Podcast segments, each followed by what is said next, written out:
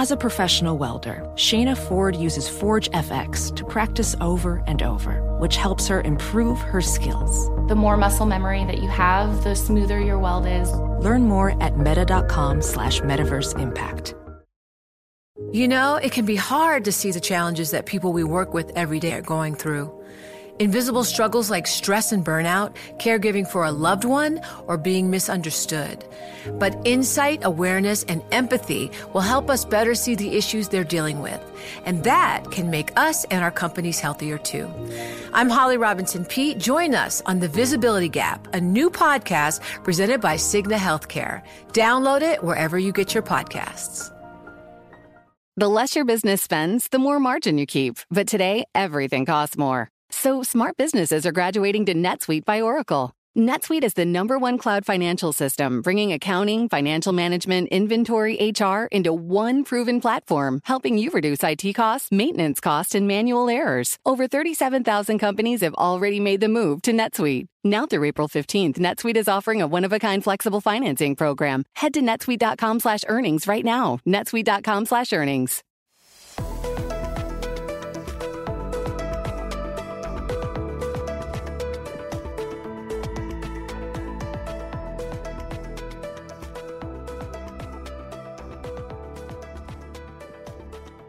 Hello and welcome to the Credit Edge, a weekly markets podcast. My name is James Crombie. I'm a senior editor at Bloomberg.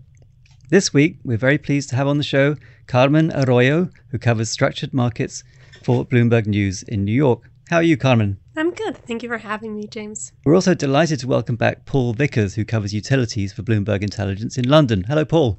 James, hi. Good to be back. We'll be coming back to Paul to talk about Thames Water, the U- UK utility that's blowing up and dragging the whole sector down so do stay with us. But first, Carmen Arroyo with Bloomberg News. What's the big story now with asset backed securities? Sure. Well, thank you so much for having me. But um, let's talk a little bit about asset backed securities, as you said. Asset backed securities are basically bonds that repackage any type of consumer debt. Um, and they're typically very safe, and investors love them.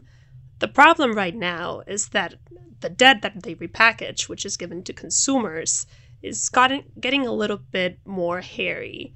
Um, consumers are basically running out of pandemic savings, so they're falling back on their payments.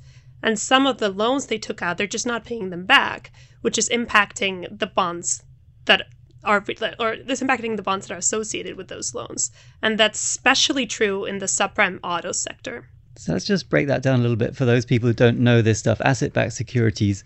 I mean, you know, David Bowie once got a big loan from repackaging revenue from fu- future music sales. Then streaming came along, so that didn't work out so well for investors, but he did get the money. And then in 2008, the, the global financial crisis, um, structured finance, CDOs, all these structured products were responsible for the you know implosion of the global financial system. What about for for cars though, car loans? How does this all work? Yeah, sure. So how it works is basically if you're like a subprime auto lender, you're basically a company that gives out loans to consumers that need a loan for a car, right? So in order to get more capital in, what you do is you put all those loans together and you sell them as a bond to investors in Wall Street. And then that way you can access like cheap financing.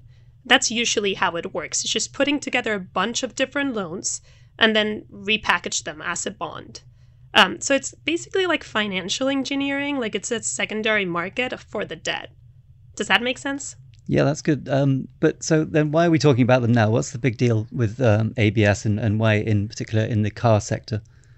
Sure. So the issue that's happening in the auto ABS world is that consumers are increasingly not paying back their auto loans. And that's usually fine, but it's not fine for bonds associated with two specific lenders. Those are American Car Center and US Auto Sales. Those two subprime lenders basically closed down their dealerships and closed down their businesses like a few months ago. So consumers that had loans with them are no longer paying them back. And that's becoming an issue for Wall, Street. Um, there are bondholders out there that own the riskiest tranches of those bonds that are associated with those loans. And they're starting to get worried because they're the borrowers are defaulting a lot on their debt.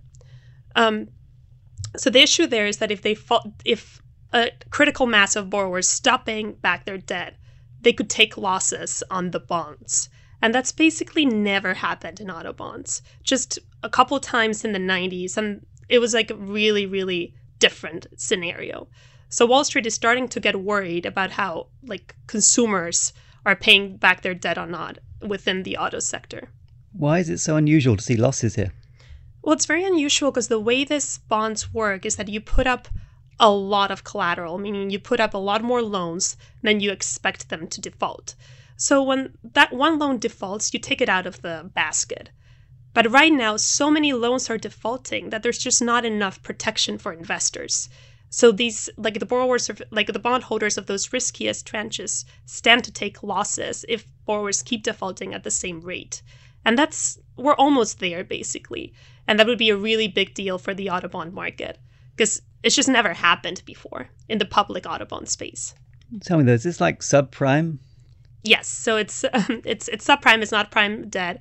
So it's prime. It's debt given out to kind of like the riskiest borrowers, like people that have like maybe lower FICO scores or that have like maybe don't have W twos. It just depends, but um, it's usually like borrowers that have like lower credit scores or a lower capability of paying it back.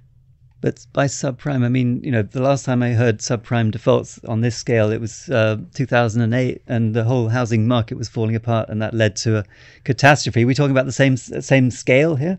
It's not the same scale, no.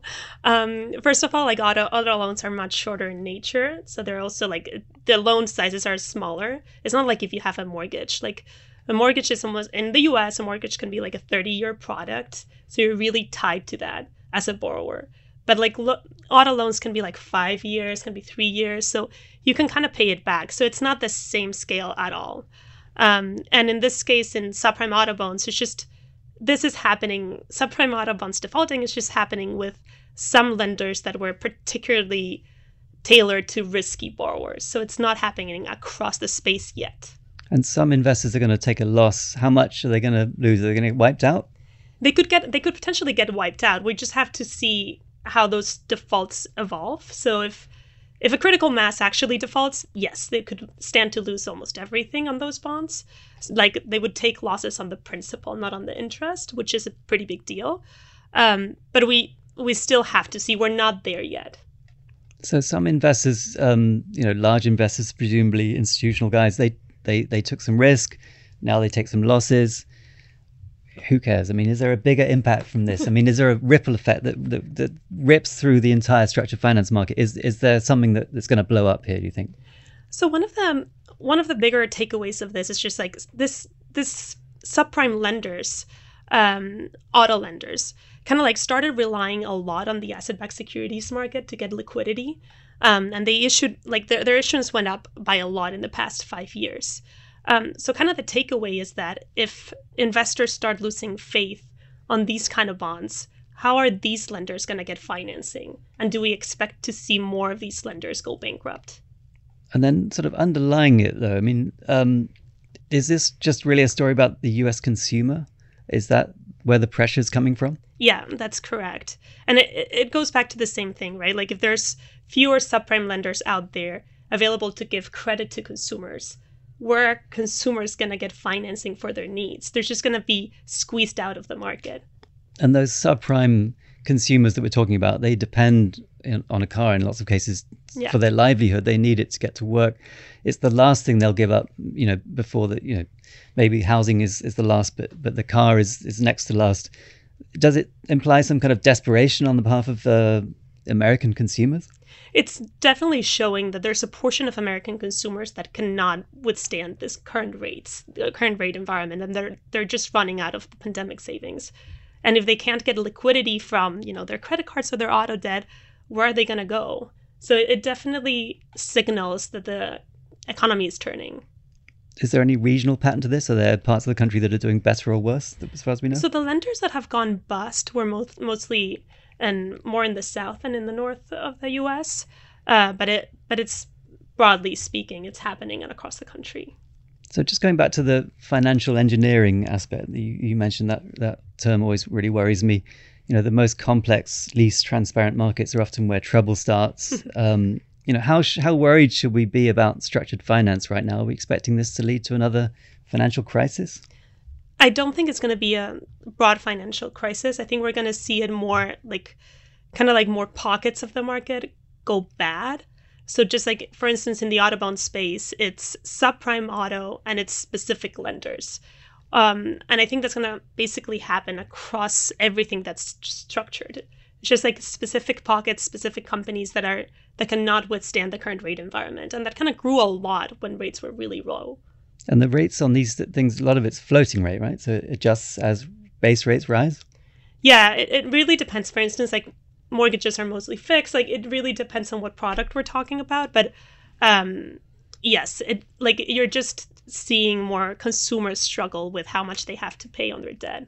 So before we talk to Paul Vickers at Bloomberg Intelligence, what's the next big thing we should be watching here, Carmen? More downgrades, more losses, more distress? Yeah, that's basically we should be watching for which subprime lender is going to struggle next, basically, and where where are they going to go for liquidity? If they can't go to the bond market, are they going to go to private credit? Are they going to go to distressed buyers? Like, what's the next step for them? Great stuff. Carmen Arroyo from Bloomberg News, thank you so much for joining us. Read all of Carmen's scoops on the Bloomberg terminal and, of course, at Bloomberg.com. So, as I mentioned earlier, there's a crisis in the UK water sector, and we're very pleased to have with us Paul Vickers, who covers utilities for Bloomberg Intelligence based in London. How's it going, Paul? James, hi. All, all good here, thanks. Great. So, Thames Water, it's the UK's biggest water provider. They polluted the rivers, and they're being investigated by regulators, and they're at risk of being nationalised because they, they can't pay back $18 billion equivalent in debt. Things are evolving. We're talking on July 5th. Um, but what's the situation today, Paul? The bonds have dropped again. What's the latest? Yeah, well, the bonds are certainly jumping around quite a lot. I mean, we don't usually get this volatility in, in water bonds. It should be very stable, a stable regime. We're waiting for Thames Water to release their annual report, which is due by the 15th of June. Uh, that should give a lot more information. What we're also waiting for is to see if they can uh, get another billion pounds from their shareholders who have um, stumped up around half a half a billion only in March of this year. They probably need that, that other billion that they had earmarked in their business plan, their eight-year business plan from uh, the launch in 2021. Uh, of course, the CEO has resigned since then, so maybe that business plan is uh, is maybe uh, not so not so valid anymore. But certainly they need to to get that money from uh, from shareholders. And press reports over the weekend were were, were encouraging in that respect, but they certainly need that. Otherwise, they are at risk of getting put into what's called a, a special administration regime, regime or an SAR, which, as you mentioned, is a sort of it's a form of it's an alternative to insolvency, if you like, imposed uh, by the regulator on essential services like energy and uh, and water to ensure that these companies can keep providing the services to essential services to their customers uh, while a new buyer is found. And this is the last time we saw this was Bulb uh, uh, Energy during the energy crisis, and you're getting transferred to Octopus Energy. So we have one example of this happening. Um, you know, obviously bondholders and everyone Thames Water, I'm sure, hopes we can avoid a second one. But uh, I think for that to happen, it is going to need quite a considerable cash injection uh, from existing shareholders, and hopefully we'll have that. Uh, I assume the news may come with an annual report on the on the 15th of June, which is the regulatory deadline at least for the annual report. But so yeah, we're, we're, keeping an eye on the news until then. As you say, Paul, water is a very stable business. Um, what's the history, though? How did it get into so much trouble? Uh, well, yeah, Thames does have the highest uh, gearing in the sector. As you say, they've got about 14 billion pounds worth of debt, uh, 18 billion dollars, as you say. But this amounts to around 80% uh, of the sort of regulatory capital value. Uh, and that's above what uh, off, Ofwat sees as sort of acceptable level of 60%. That's a level that it, it sets its sort of regulatory formula on and re- remunerates companies accordingly. So uh, companies are free to set their gearing above the 60% guideline. Uh, and Thames has been at 80% for many years and plans to stay there for, for many more. Uh, but of course, yeah, this increases the you know, the risk and the return profile, um, you know, for, for shareholders. Uh, but obviously, the risk side of that has been exposed by well, a, a, a poor operational performance. You say that they, have got a poor track record on water leakage and, and sewer leakage. They've been fined for that. Uh, customer service. Their, their operational record isn't good, but the bigger problem really is sort of financial pressure they're under, and all of that arises from the, the spike in inflation, which uh, which we've seen uh, over the last year or so in the UK.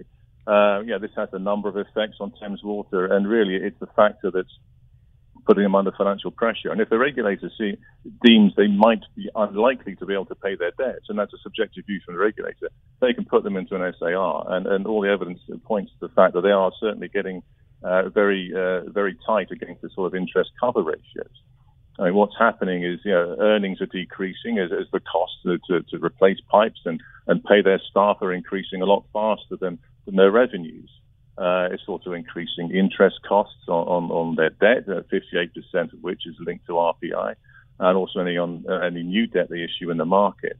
It's also seen that the fair value of the index-linked debt, which increases uh, yeah, with, with, inflation, and that's rising faster than the regulatory capital value. So all of these things are, are coming into play, particularly as RPI has moved well above uh, CPI, which is what their revenues are based on. The gap's now around 4%.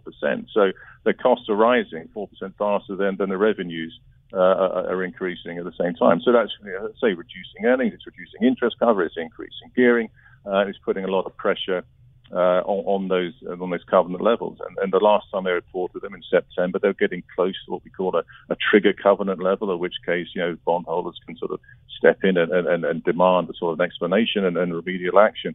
Uh, they're, not, they're not further headroom away from default levels, so we're not at that sort of extreme point yet. But when they do release, that was six months ago. When they do release the latest results, uh, with this annual report due by the 15th of July, you know, I expect to see further pressure on, on those ratios because uh, yeah, inflation has still been rising. That gap between RPI and CPI has increased even further. So we're really waiting to see where they are and if they are breaching any trigger covenant levels, uh, yeah, on, on, a full year basis. In which case, uh, without the equity injection, the regulator would be fully entitled to, to put them into an SAR.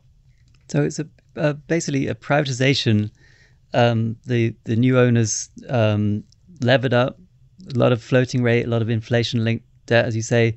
They paid themselves dividends um, they kind of ran this thing into the ground and, and walk off, and the government steps in. I mean, what, what's the what's the big lesson here, Paul? Yeah, well, certainly privatisation happened a long time ago, and Thames has been running with very high gearing for a long time, and the dividend, uh, sorry, the shareholders haven't actually taken dividends out of the company for around six years. So, so for them, it's not been a particularly great investment recently. The Thames does have a very high, one of the highest sort of capital expenditures. It's the largest. Um, uh, water company in the UK. As you say, it serves a sort of you know Thames Valley, London area. So there's a, some very complicated old Victorian pipes and sewers they have to deal with. They're building a big super sewer along the Thames to try and alleviate some of those pressures. But yeah, it's certainly been a very challenging environment for for Thames Water, and the shareholders, let's say, haven't taken dividends, and they've put another 500 million in in March. They've been asked now to put another billion in. Whether they do or not, we'll have to see. Uh, but yeah, certainly, yeah, the, the, the SAR isn't. It's not quite nationalisation. I mean, what it would be is the the regulator would be looking for a new buyer to transfer the business to, and they would be obliged to accept the best offer, not a market offer or, or, or any reasonable offer, but they would be obliged to set, accept the best offer. And of course, that may well mean if the alternative is insolvency or nationalisation, that could mean that sort of the equity holders getting zeroed and, and the bonds taking, or not, or all the debt possibly taking quite a significant haircut uh, you know, a very uh, broad sort of rule of thumb we looked at. If a new owner wanted to take this company on at 60% gearing instead of the current 80%, it would have to write the total amount of debt down by 25%. Now that would be, you know, a worst case scenario, but it just sort of shows the extent of the risk, you know, facing the bondholders and certainly equity holders. And uh, equity holders now face a dilemma: Do we put another billion in? Is that enough to keep it going? Is that enough to provide enough liquidity and, and repay the debt that they've got due. I think 1.8 billion of debt next due next year, next year in 2024. Is, is that going to be enough to, for this to survive as a going concern, and then in the long run turn it around and hope to get the dividends back in the future? I mean, it's a very long game. The, the water business, it's, it's strong, it's stable. Um, you know, so they can take a very long-term view here, and they may see this as a short-term pressure, and another billion isn't really a, a problem. But you know, it really is going to hinge on whether they get that extra capital. And some of the bonds, were they not protected by some kind of clause that if there was nationalisation, they'd get made whole? I believe there were some uh, some private placements that were made during the time when the Labour Party under Jeremy Corbyn were talking about nationalising the water industry. I think when they issued some bonds at that particular time, uh, investors were concerned, so they put a covenant in saying that the nationalisation would, would be able to, like a change of control, if you like, due to nationalisation, be able to uh, investors could put them back at par. That doesn't apply to most of the bonds. They have been in existence for, for a lot longer than that, and the ones issued more recently, it's not seen a problem because obviously uh, uh, that, that, that sort of pressure has gone away. And say an SAR isn't a nationalisation, it's a different thing. It, it's, it's where uh, is put into a special regime in order to transfer the assets to a new uh, private buyer who would take it on, presumably at a, you know, at a, at a sort of bargain basement price, at a discount to par or zero equity value, and, and try and turn it around. Uh, the last resort, if they couldn't find a buyer, then the last resort would almost have to be nationalization. Uh, and yeah, some of those bonds could, under those circumstances, uh, could trigger those clauses. But it really only applies to a few uh, private placements, not the vast majority of their public debt. What's your base case now, Paul? Can they avoid special administration?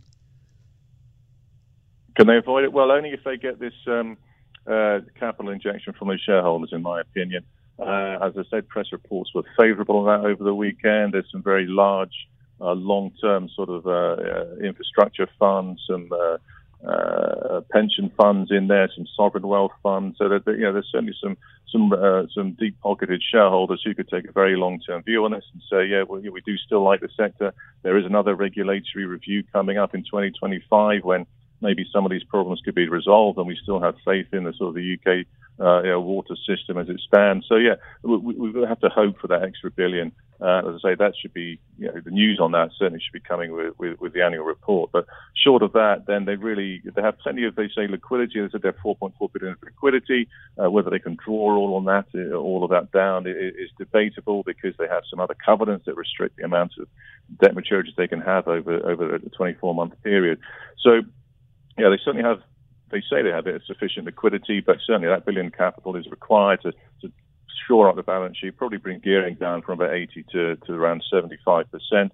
It would alleviate any sort of, of the liquidity, the debt uh, problems that they have. It would immediately solve their uh, sort of low interest cover problems. But I mean, as they redeem debt, hopefully with some of that cash, it would it would should ensure they shouldn't you know, breach their trigger levels at least. But that's certainly what's needed. I think the regulator uh, the Ofwat rather was in front of Parliament uh, a day or two ago saying they may well need more than a billion.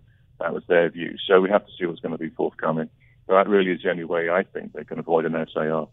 If I'm a, a, debt investor sitting anywhere, not not just in the UK, but you know anywhere in the world, I'm thinking about conservative, long term. You know, maybe they're not massive returns, but they should be stable. I'm going to think about utilities. I'm going to think, you know, possibly about water because everyone needs it. What the takeaways from this situation, Paul, for the broader sector? You know, not just in the UK, but I mean, are there any other other bigger takeaways for for utilities in general? I think this is isolated to the UK water sector. It's, it's really down to it's the, the mismatch between the, the CPIH linked revenues, which are much lower, and the RPI linked costs that they have.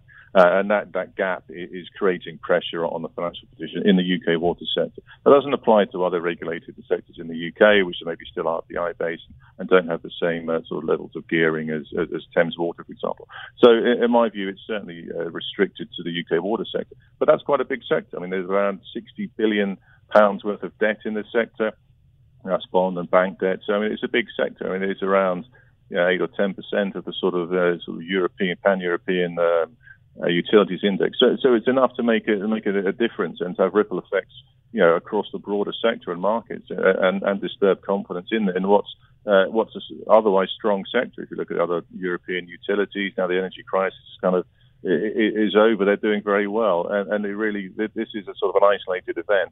Um, it might not be isolated just to Thames Water. We did an analysis looking at other companies that may be susceptible as well, looking at companies with particularly high gearing or very high proportion of RPI linked debt or very low interest coverage, uh, and companies like Affinity, uh, Welsh Water, Anglian, Southern certainly uh, raised a few red flags in that respect. That's not to say they're going to get dragged into it, but I think if anyone else is, is at risk of getting dragged into this sort of CPI RPI mismatch. It, it could be companies like that that have sort of um, uh, stressed financial positions, shall we say. But again, Thames is almost a, a nice, uh, unique event, a unique company in that it has the sector's highest gearing, 80%. The average is around 65. Has very low interest coverage, quite a high proportion of RPI linked debt, and a poor operational performance. And you combine all those things, and you end up where we are. I don't think any other company is quite in the same position. So read across at the minute is limited to Thames, but as you've seen in other companies' bonds, other water company sector bonds, they have the spreads have widened, yields have risen uh, because of the increased risk that people are, are assigning to them. Thanks very much, Paul Vickers of Bloomberg Intelligence. You can read all of his great analysis on the Bloomberg terminal. Do check it out, and hope to see you back on the show soon, Paul. Yeah, look forward to it. Thanks, James. And thanks again to Carmen Arroyo from Bloomberg News. Read all of her great structured finance scoops on the terminal and at Bloomberg.com. Thanks, James. I'm James Crombie. It's been a pleasure having you. Join us again next week on The Credit Edge.